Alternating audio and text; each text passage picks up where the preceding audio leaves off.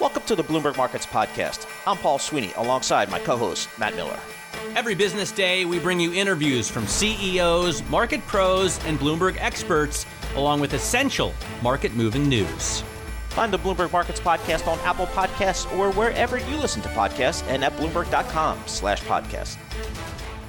I promised you Phil Orlando, and we will bring you Phil Orlando. He's the Chief Equity Market Strategist and the Head of Client Portfolio Management at Federated Hermes. And what an insane weekend, Phil. Um, you know, do you have to look at, a, at the playbook, rip it up, throw it away, write up a new one when you see this kind of volatility in commodities? Well, for for sure. First of all, Matt, thank you very much for having me back on. Um, you know, we we had this longer term view going back, I guess, a year and a half ago that oil at thirty or thirty five dollars a barrel was too low and was probably going to work higher, but we we've just seen a 45% increase in 2 weeks going from $90 a barrel to $130 a barrel you know earlier today. I mean that's insane. Um, and um, the implication on inflation data I think is something that, that we're sort of focused on. So we're going to get an update on the consumer price index later this week. So the consumer price index in January was up 7.5%. That's a 40 year high. That number is expected to go to 7.9% in February. But none of that is going to reflect this 45% spike we just saw in energy. So, as bad as the inflation data is today, and as bad as it's going to be when we see this update in a couple of days, you know, March, April, those numbers are going higher because we don't have an answer to what's going on right now. I'm wondering, Phil, you know, if you look at the year ahead, how bad can it get for the everyday consumer feeling these price increases? I'm looking at a note from David Kelly over at JP Morgan, and he says if oil prices stay at 123 per barrel for the rest of the year, gasoline will average close to 420 for the year, adding more than $1,000. 420. To- Sweet. Oh goodness. but, you know, Phil, I'm wondering, you know, if you are just kind of the everyday person in the U.S., how is this impacting you? It's impacting you significantly. My my wife and I put gas in the car yesterday, and it dawned on us that that and we bought you know at a cheap gas station. Price of gas has gone up 50 cents in the New York area in the last week or two.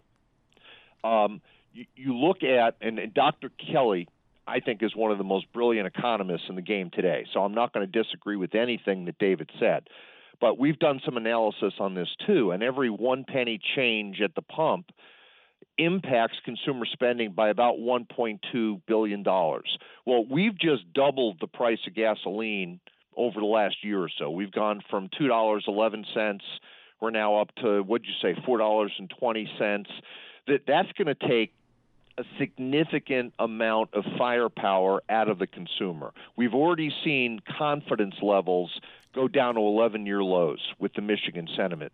We've already seen the savings rate come down to an eight year low of 6 6.4%. Um, that's going to start to have a deleterious impact, in our view, on uh, consumption, economic growth, and and uh, and I'm not sure that we can fully appreciate right now because this thing is sort of exploding right in front of us.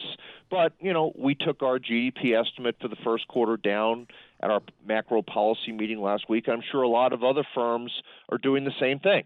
Um, you've got to reflect the fact that we have done a poor job managing this situation energy prices well, are up, inflation's up, and that's going to impact economic growth. Well, and of course, there's a war, right? Um, that that changes everything. We had some incredible tailwinds, though. Um, Matt Winkler came out with a column today talking about yes, um, consumers' outlook is poor, but CEOs' outlook is incredibly strong. The Business Roundtable had their uh, quarterly economic outlook index at an all-time high at the end of last year. If you look at the first quarter earnings season, 300 companies in the S&P 500 say they're going to hire more people this year than at any point during the past three decades. Um, so and capex plans are off the charts. I mean, co- corporate America is still so strong. Does this, um, you know, volatility due to war reflect or, or give you uh, some kind of buying opportunity? So, Matt, you said something very interesting, which was that the CEO meeting was was was held at the end of last year. And if you look at the jobs data we've seen, and we just got an update on Friday, the labor market's very strong. You know, we've been averaging what five, six, seven hundred thousand hires a month uh, over the last six months or so. So the labor market's not the problem. Manufacturing is very strong. Um, we have got inventory restocking going on. Uh, there, there's a significant deficit that manufacturers are, are, trying to fill.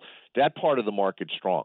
What what we were talking about a, a few minutes ago was the consumer that um, putting food on the table, putting gas in your car, heating your home uh, is costing a lot more today than it was uh, a year ago, and and that's going to begin to have a negative impact on the consumer. And if you look at you know uh, economic growth, corporate earnings growth, um, the the peak of this cycle was the second quarter a year ago. We're we're not going into a recession tomorrow, but but we are back on a you know a significant glide path to something that's a lot slower. All right, Phil, great to get some time with you. Thanks so much for joining us. Really appreciate your insight.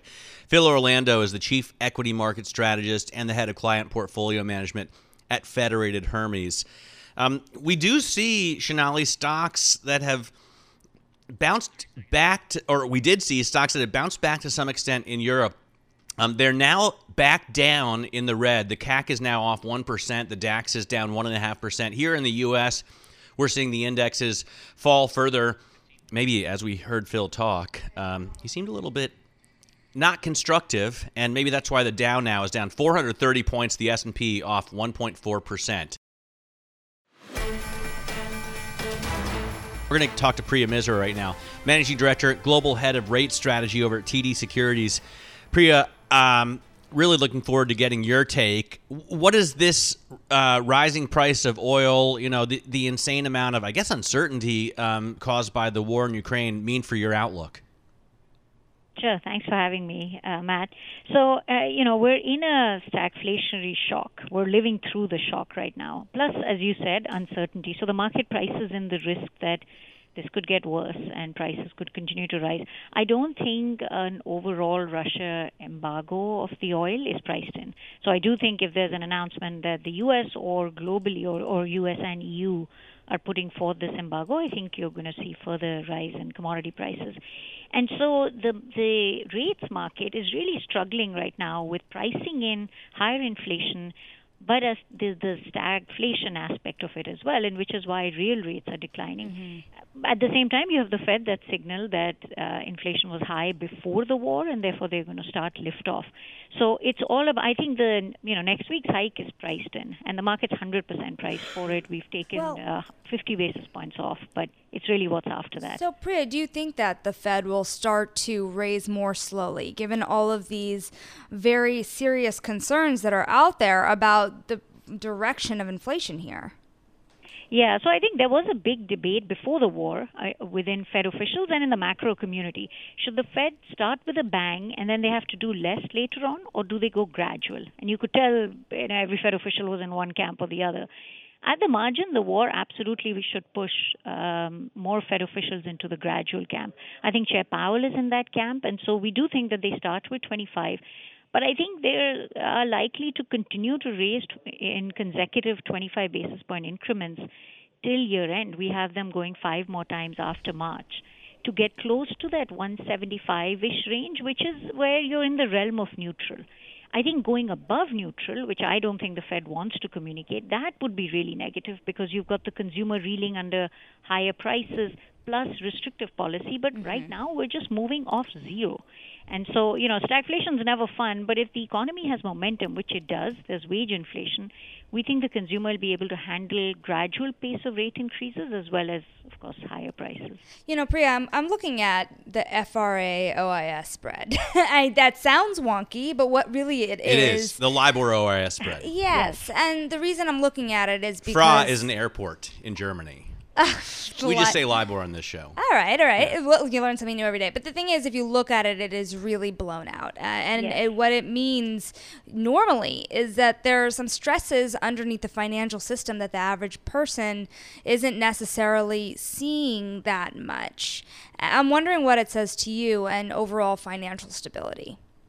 Yeah, it, you know this, and when you say FRA, I actually do think of LIBOR right away, not the airport. So it is a big deal for the rates market. And the last week, eh, the FRA or the LIBOR OIS spread is indicating interbank funding issues, and you know that that does tighten financial conditions. This was the only topic we were talking about last week. Of course, now it's shifted to oil, which is also tightening conditions.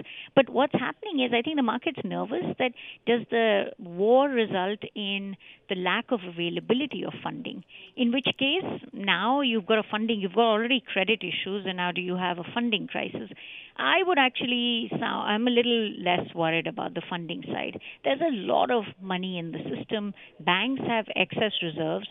Uh, you know, money market funds have not seen massive increases on the prime side, which is what we had going into the COVID crisis. We just lived through the COVID sort of deleveraging uh, episode. I don't think there has been more leverage built up.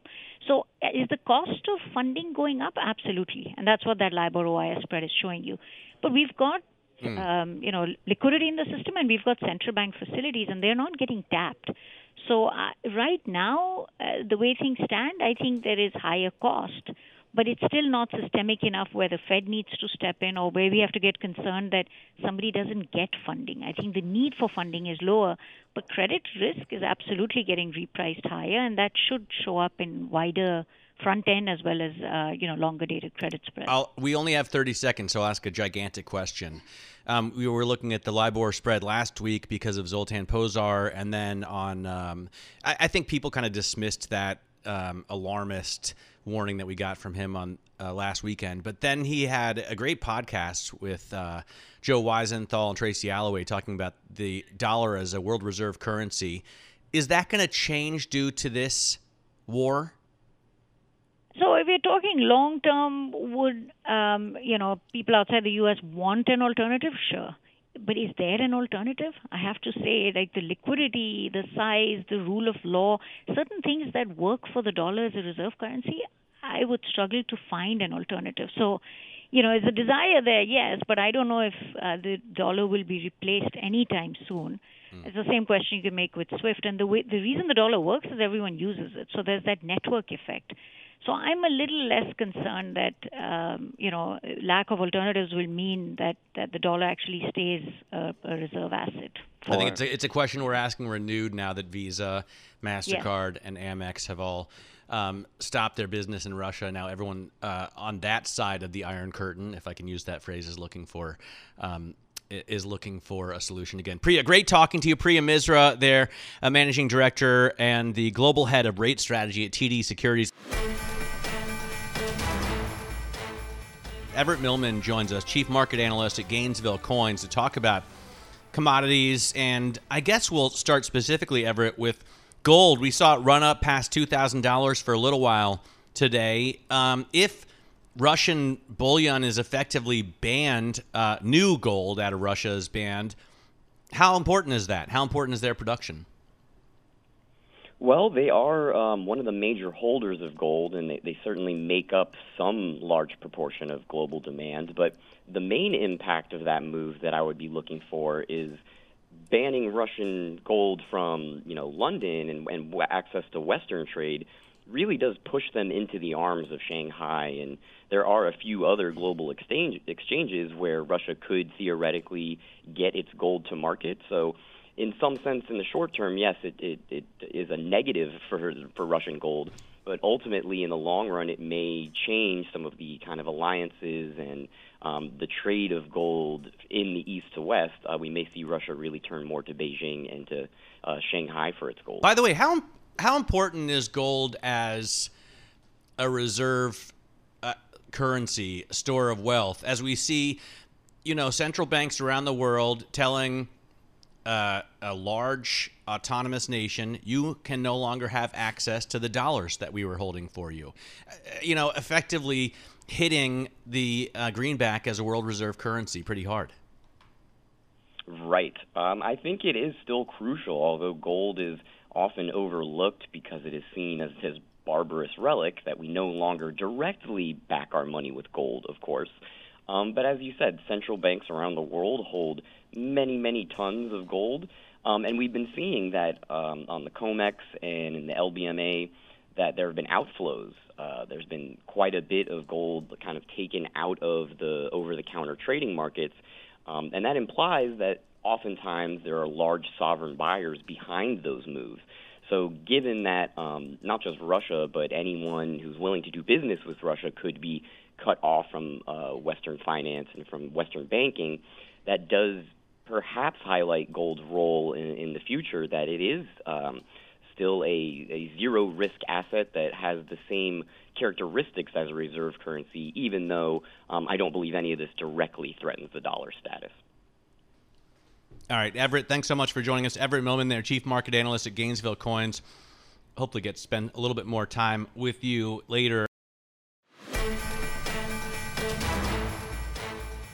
I'm looking at the S&P right now, Chanel, breaking it down by industry group. You got to look at SPX L1 or L2 or L3. It's kind of a pain. You don't have to do that with the Stoxx 600. But I'll look at it level one. I'm trying to see how chips have done. I guess you've got to break it down to Infotech. I suppose I could just look at the SOX index, right? Is that the the Philly SOX index to see um, uh, how chips have done in terms of uh, semiconductors, or I could look at the iShares ETF to see uh, how they've done year to date because we've been talking about the supply chain problem and chip shortage for so long, um, but the uh, industry has lost a lot of market cap since 2022 began. Let's bring in Lincoln Clark to talk about what's going on and why. He's a partner at KPMG, but he's also the global leader of their semiconductor practice. Lincoln, thanks so much for joining us. Um, how is the semiconductor industry faring right now? There's such, as we all have discovered, uh, such a crucial part of the manufacturing process for almost everything that we buy and use. Um, but they haven't been rallying this year. Good morning, Matt. Thank you for uh, making some time. And uh, yeah, the semiconductor industry. You're right. If you uh, you were talking about the uh, SOX tracker there, certainly some market cap has been taken out of it. But we undertook a uh, survey of semiconductor executives in, in the fourth quarter, so October, November last year, looking out to 2022 and their confidence is, is, is at an all-time high. Um, you know, we're focused on not just revenue growth, but capex, headcount, R&D, and profitability.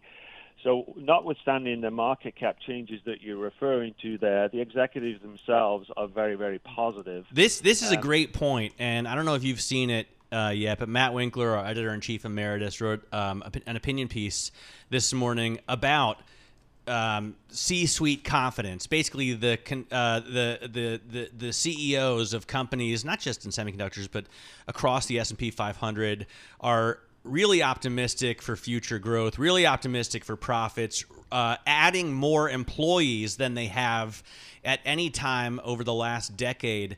Um, is is the semiconductor industry ramping up um, the same way? I mean, we've seen so many capex reports in terms of investment. Are they hiring people? Are they bringing production back home?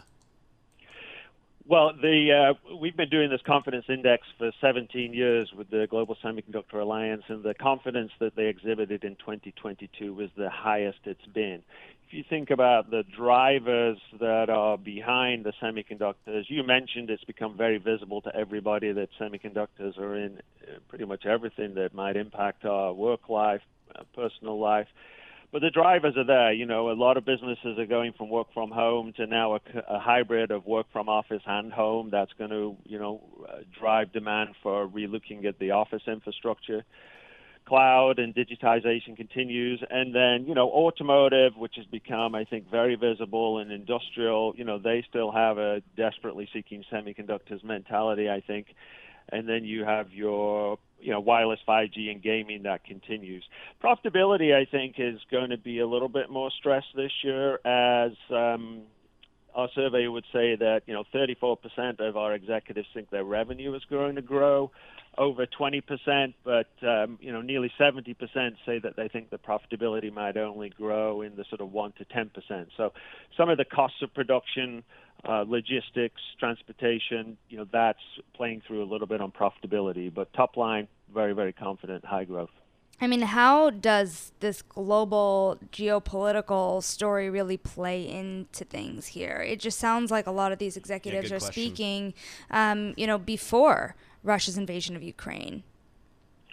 Yeah, and Sonali, thank you. I mean, uh, the you know the pandemic and some of the uh, geopolitical uh, pieces of the semiconductor industry have you know been going on for a period of time. So I think executives have had that in the back of the mind as their setting strategy. Clearly, the you know the situation of the last two uh, two and a half weeks or so here just creates and continues to create more uncertainty. It's just just going to exacerbate the supply chain issues that the semiconductor and many other industries, to be fair, are going to face. Having said that, Lincoln, how important is how important are Russia and Ukraine to semiconductor production? I mean. Um, do they supply, you know, uh, wafers, silicon, anything that you need? Russia doesn't have any substantial, or Ukraine, any substantial leading edge wafer capacity. Um, you know, there are some core elements, though, that, you know, filter into semiconductor production, and you've probably seen some discussion around palladium, for example.